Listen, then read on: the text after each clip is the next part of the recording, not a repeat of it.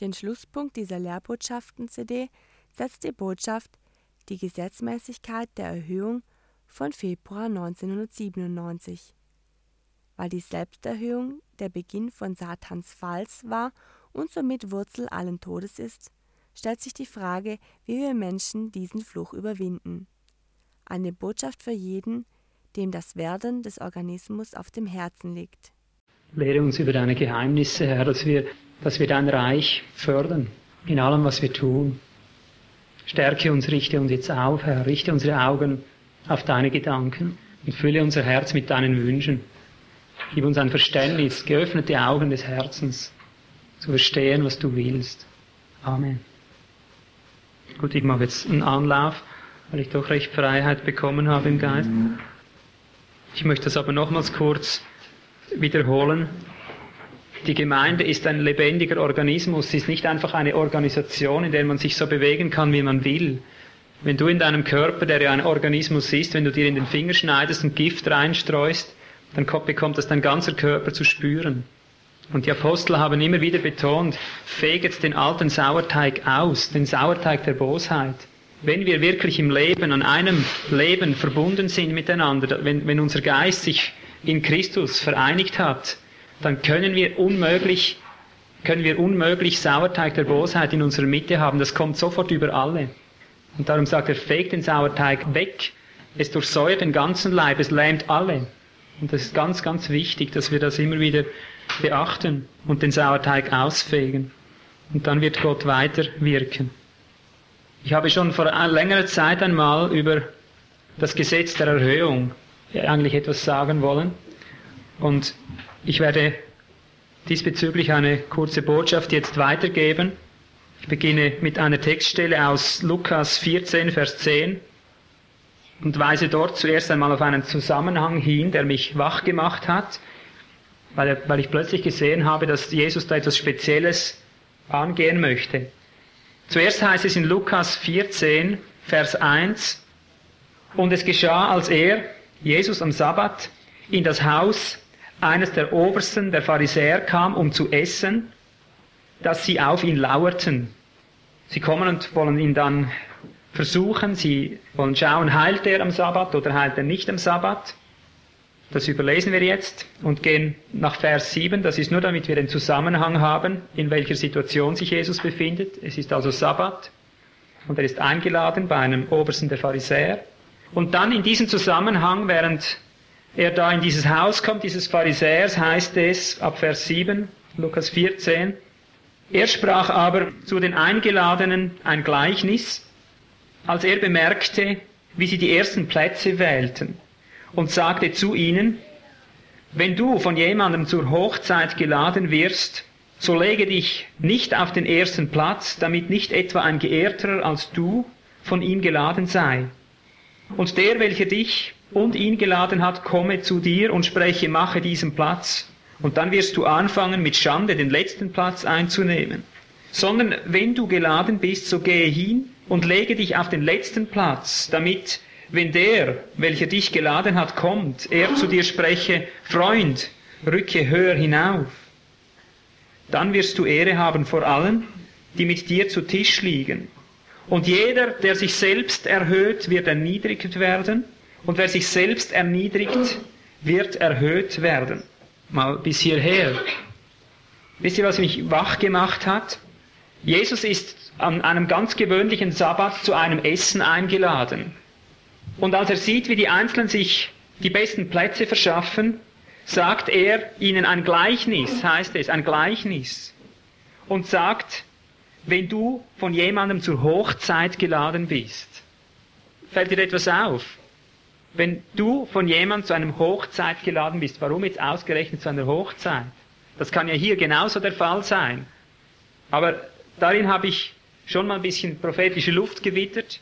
Wenn die Bibel von Hochzeit redet, im weitesten Sinn, dann redet sie immer von der Hochzeit des Lammes. Das heißt, von der Vollendung Jesu, von, von der Vollendung des Christus, von seiner Zusammenfügung mit all seinen Gläubigen zu einer Wirklichkeit. Dass Himmel und Erde, alle, alle Gläubigen, die in ihm sind, zu einem großen Organismus zusammengefügt werden. Das ist die Hochzeit. Wenn, wenn alles in ihn vereinigt wird und er alles in allem wird, in alle durchströmt mit seinem Lebensgeist. Das ist aber die Vollendung. Und das hat mich wach gemacht. Er sagt nicht, wenn du zu einem Pharisäer am Sabbat eingeladen bist oder wenn du irgendwo zum Essen eingeladen bist, dann. Er sagt ihnen ein Gleichnis und sagt, wenn du zu einer Hochzeit eingeladen bist. Bist du zu einer Hochzeit eingeladen? Ich bin es. Wir sind zu einer Hochzeit eingeladen. Wir sind zu der Hochzeit eingeladen, zu der Hochzeit des Lammes. Das ist das Ziel. Mit anderen Worten, das Ziel ist, dass eben diese Christusgemeinschaft, dieser Organismus, dieser Leib zu, zur Vollendung kommt, dass die Braut bereitet wird, um mit dem Bräutigam, mit dem Haupt vollends gekoppelt zu werden, in der Vollendung, in die Vollendung einzugehen. Mit anderen Worten, es ist ein prophetisches Gleichnis auf die Vollendung der Gemeinde hin. Prinzipien der Vollendung, könntest du sagen.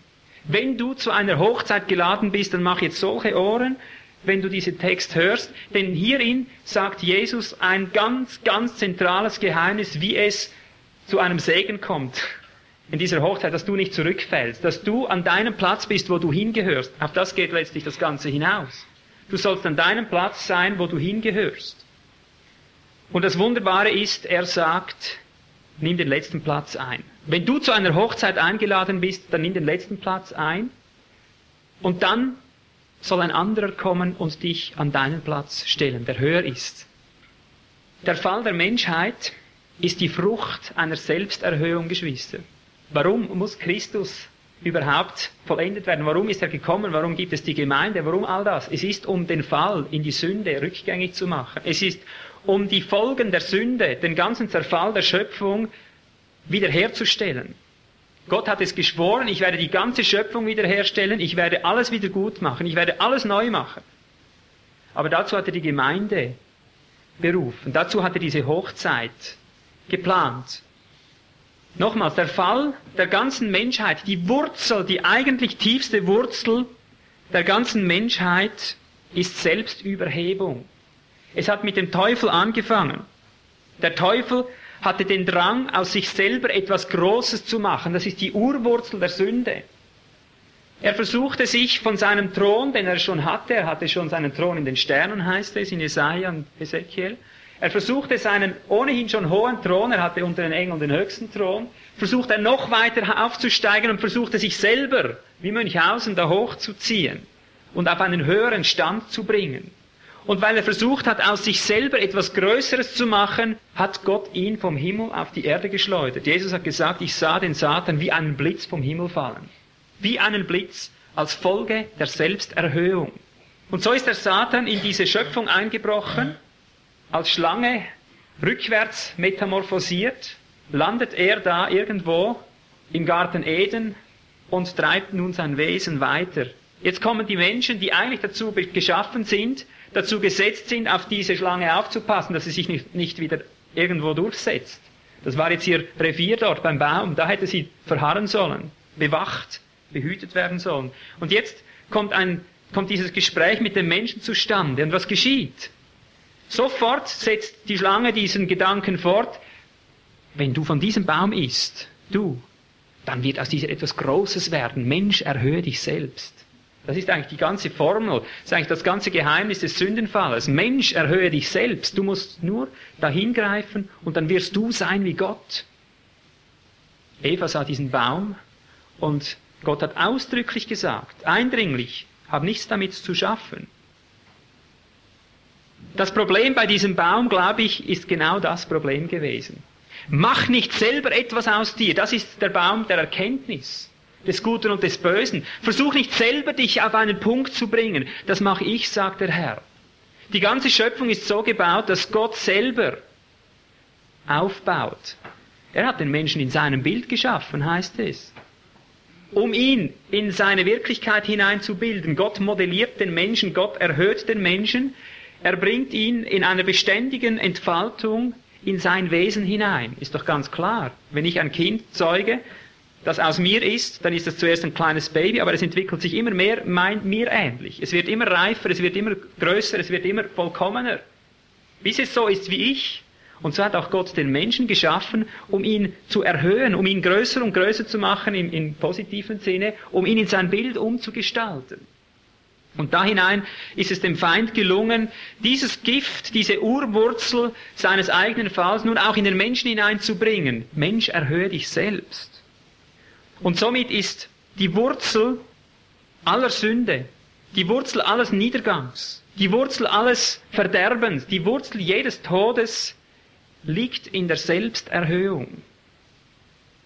Und darum, Geschwister, wenn wir das Problem bei der Wurzel anpacken möchten, wenn wir möchten, dass Christus Feind um Feind um die, unter seine Füße legt, bis hin zum letzten Feind, das ist der Tod. Wenn wir möchten, dass diese Feinde unter seine Füße gelegt werden, gibt es nur ein Werk. Es gibt nur eine Methode, um ihn wirksam an der Wurzel zu treffen.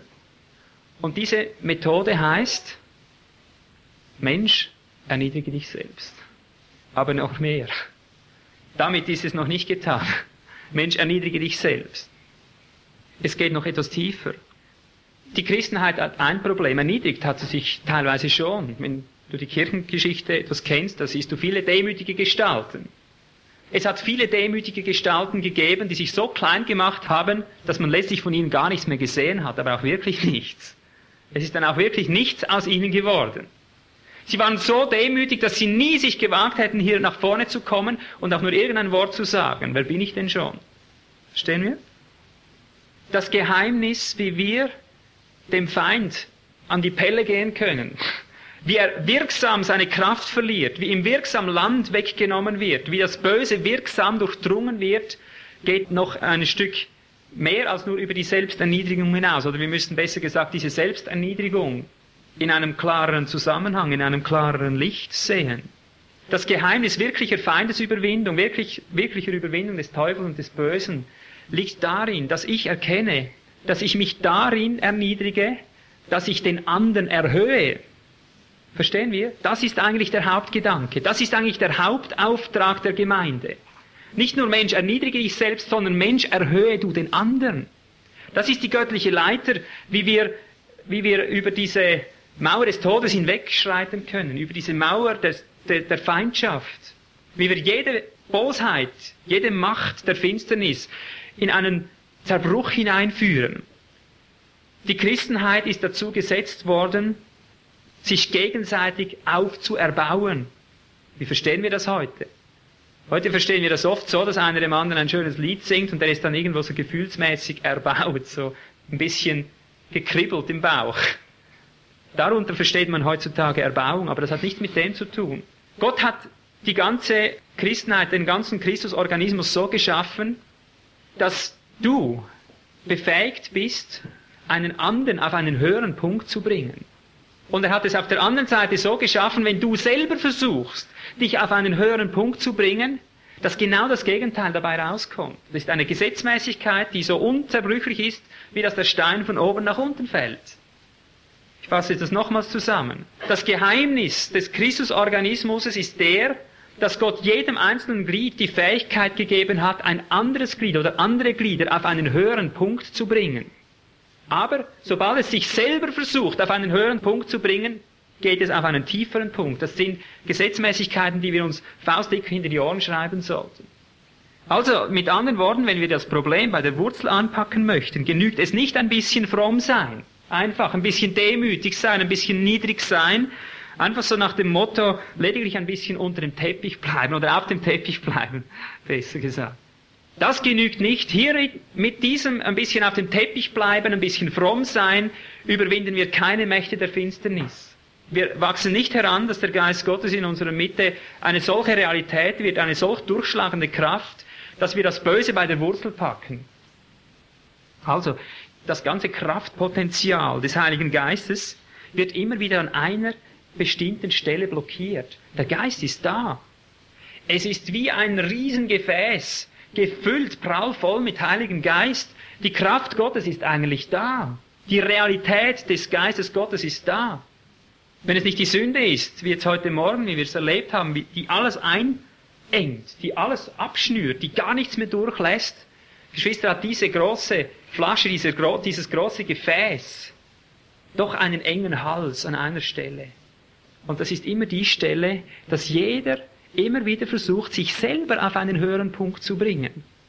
Dass jeder einzelne Christ, ich sage jetzt mal etwas in Übertreibungsform, ich weiß, dass es Ausnahmen gibt, aber das, das ist das Hauptproblem, warum die Christenheit nicht weiterkommt, warum die Kraft des Geistes nicht zunimmt, warum dieser Organismus nicht zum Funktionieren kommt.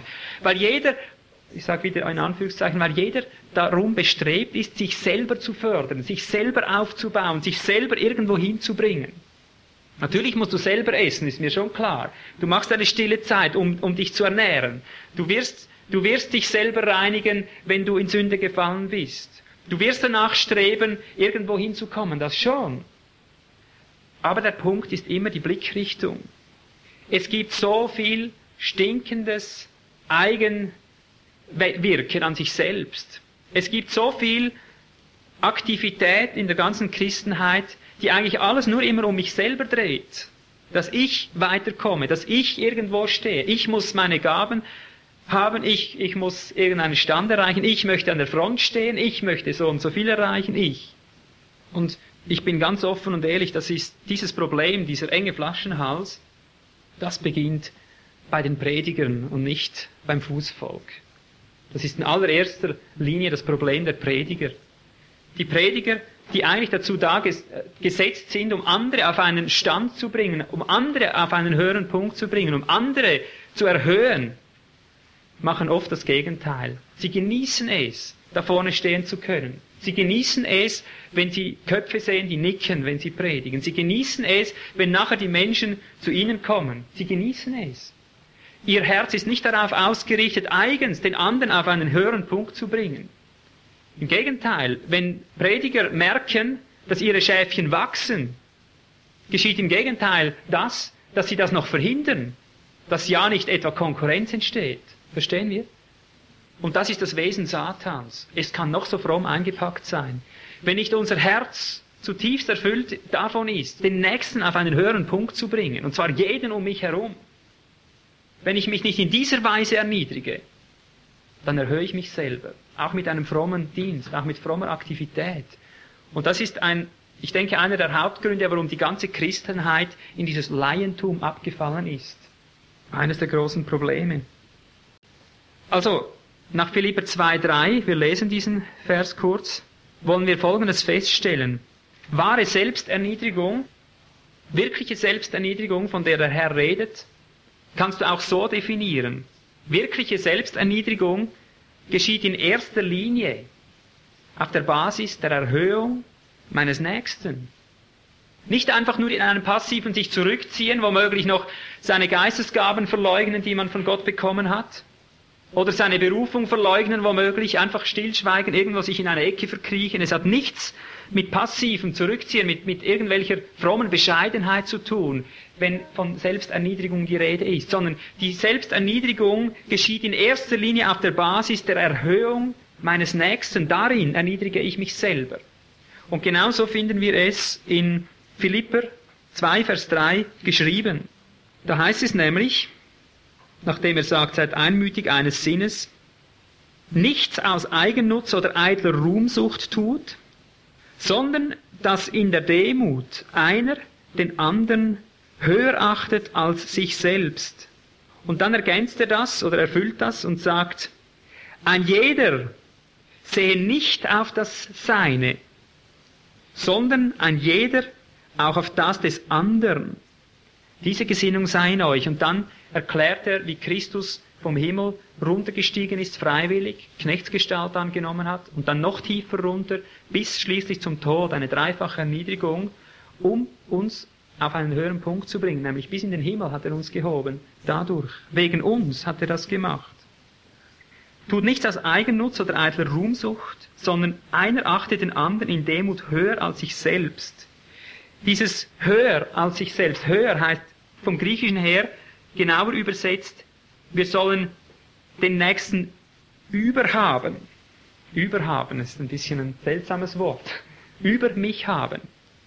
Hörachten, das ist, ist äh, es sagt es an sich auch, aber es deutet auf eine stellungsgemäße Position hin. Ich soll den anderen mir stellungsgemäß höher achten. Kann ich das als Prediger?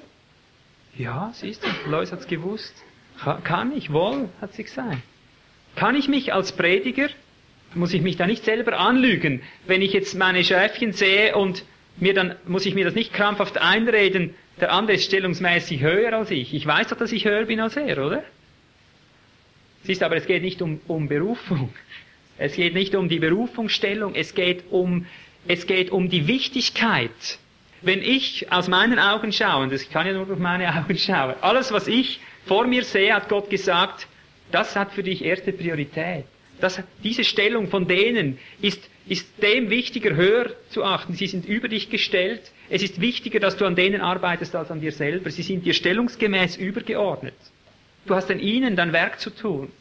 Achte nicht auf dich selbst. Er verbietet mir, schau nicht nach innen, schau nicht auf dich selbst. Dein Auftrag ist, den Nächsten auf einen höheren Punkt zu bringen. Und jeder, der auf sich selbst achtet, reißt sich damit runter, sagt die Schrift, gesetzmäßig. Also jeden anderen sich stellungsgemäß wichtiger sehen, übergeordnet erachten. Und das ist das Wunderbare. Das Geheimnis ist, wenn ich so stehe, dann sehe ich meine Gelegenheit, wie ich einen anderen auf einen höheren Punkt bringen kann. Und wenn ich ihn nicht bringe, oder wenn, wenn wir ihn nicht dahin bringen, dann bringt gar niemand dahin. Mir ist es einmal aufgefallen, mittlerweile haben wir ja viele Dienste im Ausland und überall oder in Schriftform, in allen möglichen Weisen. Ich habe mir einmal Gedanken darüber gemacht, wie kommt es eigentlich dazu? Wie kommt es eigentlich dazu, dass Hunderte irgendwo herkommen und dann unter die Kanzel sitzen bei uns und, und einfach das Wort essen und dann wieder nach Hause gehen und so weiter. Wie kommt es, dass viele Menschen hierher reisen, um mit uns Gemeinschaft zu haben? Oder dass man uns ruft und wir gehen da und dorthin? Wie kommt es? Es kommt immer dadurch, dass irgendeiner dich erhört hat. Dass irgendeiner eingeladen hat. Heute, heute heißt es vielleicht einfach, ja, der Bruder so oder so, oder? Ist bekannt geworden. Ja, warum ist er bekannt geworden? Warum werden wir bekannt in Deutschland? Weil ein Bruder Ludwig gekommen ist, in aller Demut, und gesagt hat, komm und setz dich da hin. Verstehen wir? Oder wenn, wenn du die Schriften schaust, es ist immer, weil andere erhöht haben, weil andere dich erhöht haben, weil andere dich auf einen höheren Punkt gesetzt haben, kannst du nachher auf einen höheren Punkt dienen.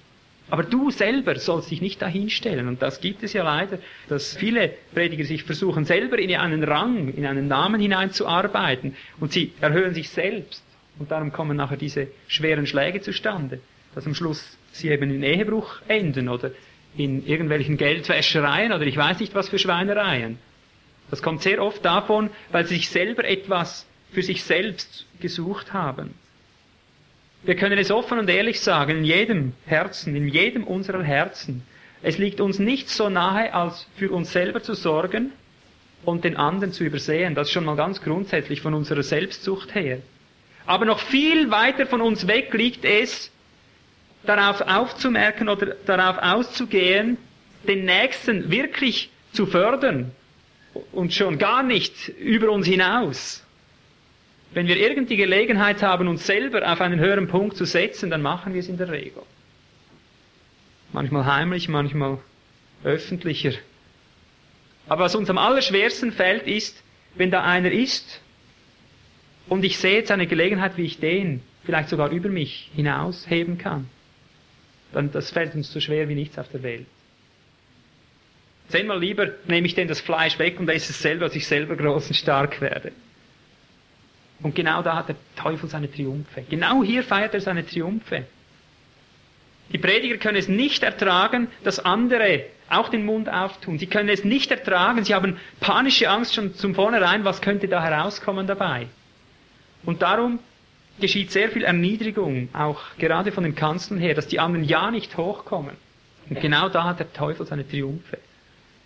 Und darum bin ich fest davon überzeugt, dass eine dieser tiefsten, tiefsten Geheimnisse, wie wir das wirkliche organische Christentum durchsetzen, oder wie der Geist es durchsetzt in dieser Welt, wenn es geschehen soll, geschieht es über diese unsere Herzenserkenntnis, über diese Herzensänderung, dass wir uns hier einen Bruch geben und sagen, in Jesu Namen. In Jesu Namen, mein Leben sei verpflichtet und ausgerichtet, dass ich die anderen an mir vorbeiziehen lasse, dass andere größer werden. Dass andere größer werden. Und wenn das geschieht, dann brennt den Teufel wie Feuer, das kann ich dir garantieren. Wenn er etwas nicht ertragen kann, ist es erstens, sind es demütige Menschen, sind es selbstlose Menschen und allererstens diejenigen, die darauf aus sind, andere mehr zu segnen als sich selbst. Mach diesen Versuch mal heute Abend oder heute schon. Mach's jetzt schon in deinem Herzen. Versuch einmal zu beten, Herr, segne diesen Bruder, segne diese Schwester mehr als mich selbst. Diese Übung habe ich erst, zum ersten Mal auf der Bibelschule gemacht. Ich hatte richtigen Kloß im Hals, ich kann es dir ehrlich sagen. Eine Schwester oder ein Bruder, ich weiß nicht mehr, wer es war, der hat so von ganzem Herzen herausgerufen, Herr, segne diesen Bruder, diese Schwester mehr als mich. Ich dachte, so was verrückt, das, das darfst du nie beten, nie in deinem Leben wirst du so beten. Und dann habe ich irgendwie gespürt, da ist was faul, wenn da mein, mein ganzes Wesen so opponiert. Da muss ja da irgendwo eine, eine Stellung sein des Feindes. Es geht ja gar nicht anders. Dann ist da ein Bollwerk. Und ich habe lange mit diesem, mit diesem Gebet gerungen, lange gerungen. Und ich habe gespürt, durch und durch nicht. Alles, nur nicht Herr segne den mehr wie mich. Ich muss ja schließlich irgendwo hinkommen. Verstehen ihr? Das ist die frommste Weise, wie man sich selber erhöhen kann, indem man einfach den anderen gar nicht fördert. Ich konnte es früher nicht ertragen, wenn ich, wenn ich um morgens um 5 Uhr mir den faulen Hintern aus dem Bett gebracht hatte, das große Opfer bezahlt hatte, und dann kam ich raus, auf der Bibelschule war das, ich kam raus, um, um einen, einen Gebetsspaziergang zu machen. Ich konnte es nicht ertragen, wenn dann jeden Morgen einer gleich zehn Meter vor mir das Haus verließ und ins Gebet ging. Konnte ich nicht ertragen dann dachte ich schon, der ist mehr gesegnet als ich. dann kommt schon die Eifersucht, schon der Neid oder ich weiß nicht was. Das ist ein grausames Ding, ein wirklich grausames Ding. Darum musste ich viel über dieses Gebet nachdenken. Ich spürte, ich kann es nicht beten. Ich kann nicht beten, Herr, segne meinen Bruder mehr als mich. Ich kann es nicht, weil ich selber mehr gesegnet sein will. Dein Motiv kann hier sogar gut sein. Es kann dir sogar darum gehen, dass du denkst, ich möchte ja eben im Reich Gottes nicht da irgendwo zurückbleiben. Ich möchte sie auch fördern. Aber darum müssen wir das Wort des Herrn hören. Wenn wir das Reich Gottes wirklich fördern wollen, dann fördern wir es so. Indem wir nicht nur neidlos zuschauen, wie einer vielleicht größer wird oder an uns vorbeizieht oder weiß ich was, sondern indem wir das geradezu begehren. Weil wir wissen, wenn, wenn der nicht vorkommt, dann kommt gar keiner vor. Fürs Fleisch mag das schmerzhaft sein, für den Geist ist es die Lösung. Es ist der Schlüssel. Es ist das Geheimnis. Alles, was antichristlich ist oder anstattchristlich, wie es in der Schrift immer wieder heißt, erhöht sich selbst. 2. Thessalonicher 2, Vers 4 steht geschrieben, dass der Antichrist sich widersetzt und sich selber über alles erhöht. Sich über alles erhebt, heißt es dort. Alles anstatt Christliche, anstatt Christus, der Antichristus ist geprägt davon, sich selber, aber nicht den Nächsten zu fördern. Und hier sage ich es offen und frei heraus. Wir können uns noch so Gemeinde nennen, noch so Gemeinde Jesu nennen. Wir können uns noch so kirchlich dünken. Alles, was nicht vornehmlich darauf aus ist, den Nächsten auf einen höheren Punkt zu bringen, um Gottes Willen, um des Nächsten Willen, ist antichristlich. Du kannst es drehen und wenden, wie du es willst. Das Wesen Satans fußt und wurzelt in dieser, in dieser einen Problematik. Mensch, erhöhe dich selbst und erniedrige den anderen, wenn es irgendwie geht, steige über den anderen hinaus. Da drin fußt er. Aber wenn wir die Wurzel treffen, dann bin ich gewiss in meinem Herzen, hier hält nicht stand, wenn wir in diese Herzenshaltung hinein uns befördern lassen vom Herrn. 1. Korinther 10, Vers 24 heißt es, niemand suche das Seine, sondern das des anderen. Suchst du wirklich das des anderen? 1. Korinther 10, 24. In Johannes 7, Vers 18 sagt der Herr, wer aber die Ehre dessen sucht, der ihn gesandt hat, der ist wahrhaftig. Johannes 7, 18. Wer aber die Ehre dessen sucht, der ihn gesandt hat, der ist wahrhaftig. Wessen Ehre suchst du? Stehst immer du im Mittelpunkt? Oder suchst du die Ehre dessen, der dich gesandt hat? Oder Hebräer 5, Vers 4 bindet es wunderbar zusammen in, in eine umfängliche Schau. Hebräer 5, Vers 4. Dort wird uns gesagt, und niemand nimmt sich die Ehre selbst. Das ist eine Gesetzmäßigkeit Gottes. Niemand nimmt sich die Ehre selbst, sondern er wird berufen, gleich wie Aaron, heißt es dort. Hören wir das?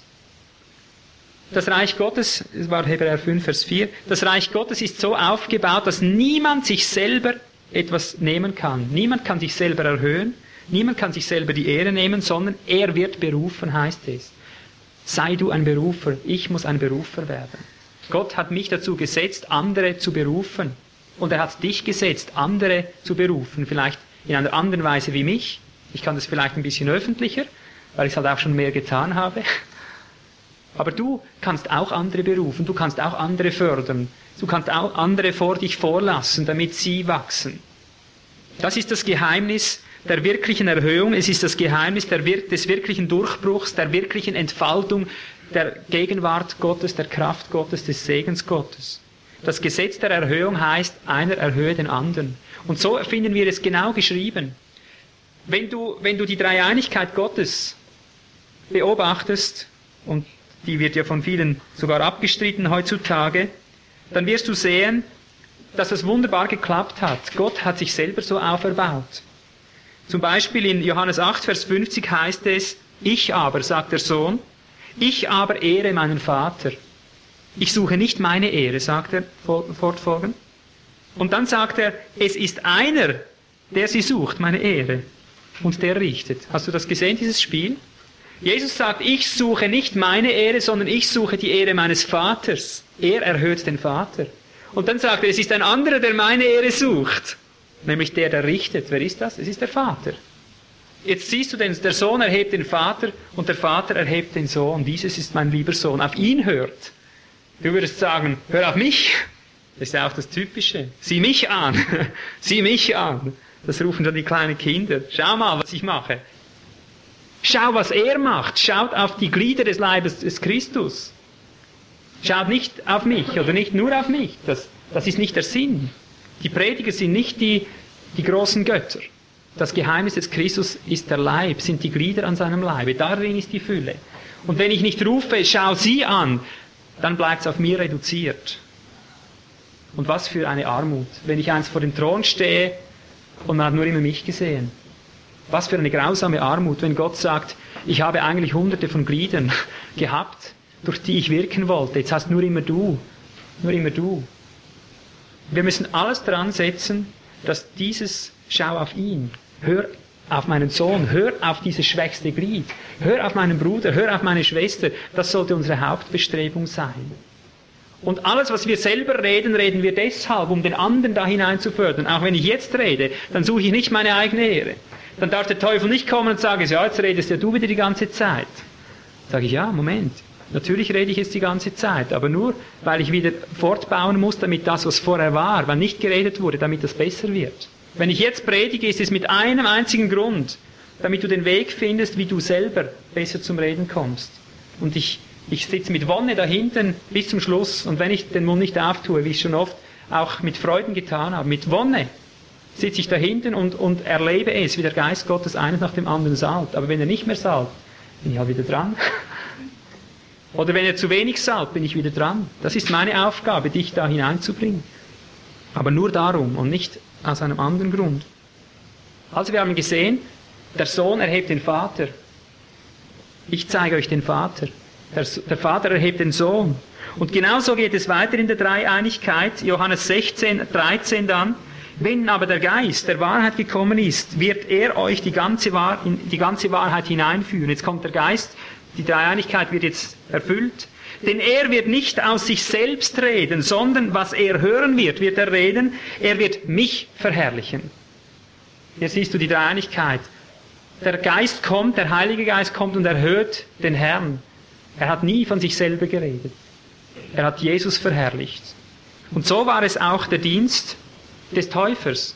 Jesus konnte nicht groß werden, einfach so. Wir denken manchmal, ja, der, das, der war ja der Gottessohn, der hatte den göttlichen Samen in sich gehabt, der ist einfach gewachsen und geworden. Das stimmt nicht. Das stimmt nicht.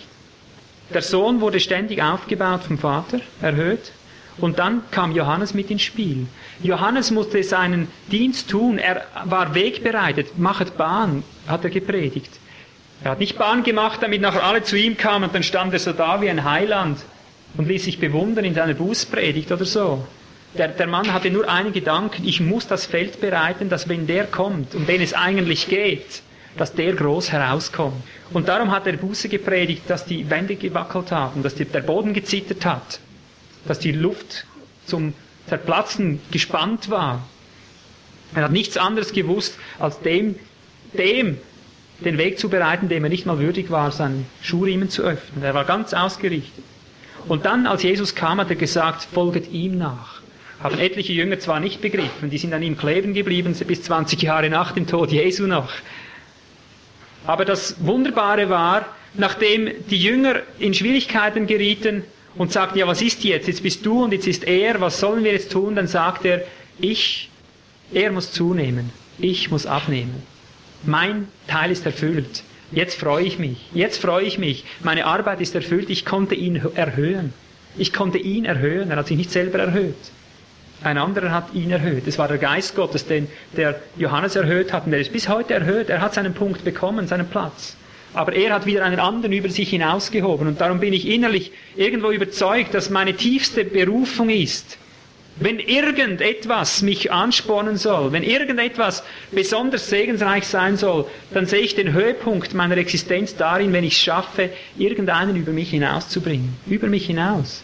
Das sollte eigentlich von dem Prinzip Gottes her die allerhöchste Ehre sein, die allerhöchste Berufung, die man überhaupt erreichen kann in seinem Leben. Aber da müssen wir uns ernstlich fragen, wollen wir das überhaupt? Wollen wir das überhaupt? Sehen wir unseren Dienst darin bestätigt, in unserer Selbsterhöhung, dass wir es selber irgendwo hingebracht haben? Oder sehen wir ihn als gescheitert, wenn wir niemand über uns selber hinausführen konnten? Darin gipfelt eigentlich die, die letzte Frage.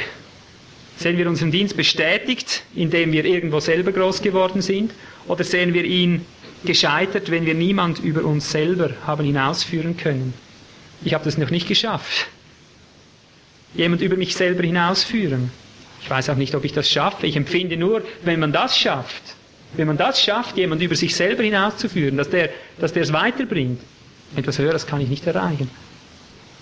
Die Apostel haben so gearbeitet und nicht anders. Sie haben beständig geschaut, dass sie ihre Schäfchen irgendwo auf einen höheren Punkt bringen konnten. Und dann mussten sie aber auch klagen. Irgendwann war es dann so, dass die Schäfchen plötzlich gewaltig groß wirkten. Eigentlich wäre jetzt das nicht das, das gewesen, was sie wollten. Sie wollten sie in die Selbstständigkeit, in die Mündigkeit hineinbringen in Christus. Jetzt plötzlich standen sie so da, wie so Apparate, wie so kleine Athleten. Und die Apostel waren so klein daneben. Jetzt hätten sie doch auch eigentlich jauchzen können, nicht? Preis dem Herrn, jetzt bin ich so klein und der andere so groß, was willst du mehr? Herz, freu dich. Aber dann haben sie sich nicht gefreut. Was ist jetzt? Sind sie in Neid, in Eifersucht gefallen? Haben sie es doch nicht ganz geschafft? Sind sie doch dem Fleisch erlegen? Oh nein. Er sagt, ihr seid ohne uns zur Herrschaft gekommen. Das geht natürlich nicht. Das geht natürlich nicht. 1. Korinther 4, Vers 8 steht das geschrieben. An diesem Punkt bleibt immer alles stecken. Ihr seid ohne uns zur Herrschaft gekommen. Was meinen Sie damit? Sie meinen damit, ihr habt euch wieder selber erhöht. Eigentlich müssen wir euch zur Herrschaft bringen. Ihr seid unsere Ehre. Jetzt nehmt ihr euch wieder die Ehre selber. Jetzt habt ihr, Zeit, habt ihr es plötzlich geschafft ohne uns. Paulus hat hier eine klare Sprache geführt. Er hat immer gesagt, ihr seid meine Ehre. Es ist meine Ehre. Meine Ehre liegt namentlich darin, dass ich vorweisen kann, aus denen ist was geworden. Verstehst du? Aber wenn die dann plötzlich aus denen etwas geworden ist und dann sagen sie, hey, wer bist denn du schon da unten? Und sie beginnen den zu erniedrigen, der sie aufgebaut hat, den als nichts hinzustellen. Ja, wo kommen wir da hin? Dann hat er seine Ehre verloren. Jetzt kann er nicht mehr die anderen bringen und sagen, schau, schau auf den oder schau auf die, weil die durchgebrannt sind. Die haben das Zügel selber in die Hand genommen. Sie stehen nicht mehr in der göttlichen Ordnung drin, sie wollen selber groß sein. Und merkt ihr, dass jede Selbererhöhung, alles was Selbsterhöhung ist, jedes Wesen der Selbsterhöhung schaut immer verächtlich auf den anderen. Sei es ein großer oder kleiner, spielt keine Rolle. Was sich selber erhöht, hat immer Verachtung gegen, der, gegen den Nächsten. Ihr seid ohne uns zur Herrschaft gekommen. Diotrephes war auch so ein Mann, Selbsterhöhung, 3. Johannes 10. Er ließ niemand reden. Er ließ niemand dienen. Er selber wollte der Erste sein, heißt es dort. Paulus beklagt im Hinblick auf die Diener Gottes seiner Zeit, Philipper 2, Vers 20, sie suchen alle das ihre. Sie suchen alle das ihre, nicht das, was Christi Jesu ist. Oder auch nicht das eure. Und damit meint er in erster Linie, sie sind nicht darum besorgt, dass die anderen gefördert werden. Sie fördern nur sich selber. Sie dienen aus Neid und Eifersucht, aus, aus Selbsterhöhungsdrang, aus Darstellungsdrang, sie wollen auch so wie die sieben Söhne des Käfers, sie wollen auch mal Dämonen austreiben, sie wollen auch mal so groß sein wie der andere, auch mal berühmt werden und eben auch Geist vermitteln können wie der Zauberer Simon und so weiter. Und darum bin ich überzeugt, allein in dieser Haltung treffen wir das Reich des Teufels an der Achillesferse, an der empfindlichsten Stelle, wenn wir unser Herz da hinein heiligen lassen, von Gott das erwarten, dass er dieses in uns wirkt, dass uns das eine Ehre wird, den anderen zu fördern, dass es mir eitel Genugtuung verschafft, wenn ich sehe, der andere ist gewachsen, der andere ist gefördert, dass das meine tiefste Freude ist, die ich in meinem Herzen hege. Wenn das in uns geschieht, dann sind wir recht abgeschirmt von all diesen dämonischen Tricks und Gags, von all diesen dämonischen Beeinflussungen, Eifersüchteleien, Neidereien und all diese Dinge, die ja gerade im, der, an der eigentlichen Front die große Rolle spielen. Das erleben wir ja. Jede Dienstbeziehung ist bis jetzt wegen Eifersucht und Neid zu Schanden geworden, weil man es nicht mehr ertragen hat, dass der andere plötzlich auch. Niemand erhöhe sich selbst, jeder habe nur das eine im Sinn, nur, absolut nur. Ich fördere dich und du förderst mich. Und dann kommt keiner zu kurz, weder du noch ich. Und wenn ich selber für mich sorge, dann sorgt einer für mich. Wenn ich für dich sorge, dann sorgen alle für dich. Verstehst du? Dann sorgen alle für mich. Wenn jeder für den Nächsten sorgt, dann habe ich hier 30 Helfer, die dabei sind, mich zu, zu fördern. Und du hast auch dieselben. Jeder ist für den anderen besorgt. Und sonst ist nur einer um dich besorgt. Und das ist das Problem.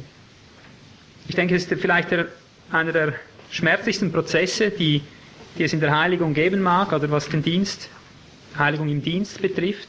Es mag eine der schmerzlichsten Entwicklungen sein. Ich bin aber davon überzeugt, dass hier der Schlüssel liegt, schlichtweg der Schlüssel eines wirklich siegreichen, durchschlagenden Dienstes. Denn wenn wir das erlangen, dann wird es auch geschehen. Ganz gewiss. Und es geschieht nur nicht, wenn wir es nicht so, nicht so begehren. Zusammengefasst, ihr seid meine Ehre, ich bin eure Ehre. Wenn du, wenn du einen Leiter hast, der irgendwo hinkommt, dann ist es deine Ehre, das predige ich seit Jahren überall. Ich sage immer wieder, wenn ich irgendwo einen Durchbruch habe, mit hundertprozentiger Gewissheit, das ist der Verdienst meiner Geschwister zu Hause. Das sage ich nicht als Floskel, um wieder eine Scheindemutsübung durchzugeben. Das ist mein Erleben seit Jahr und Tag. Ich kann ja nicht eine Zeile schreiben da oben auf meinem Computer, mein, wenn ich Botschaften schreibe. Ich kann ja nicht eine Zeile schreiben, wenn meine Geschwister mich nicht erhöhen. Wenn sie mir nicht helfen, das Ganze herauszugebären, nicht im Gebet dahinter stehen, ich kann ja nicht einen Satz formulieren. Ich bin ja nicht in der Lage.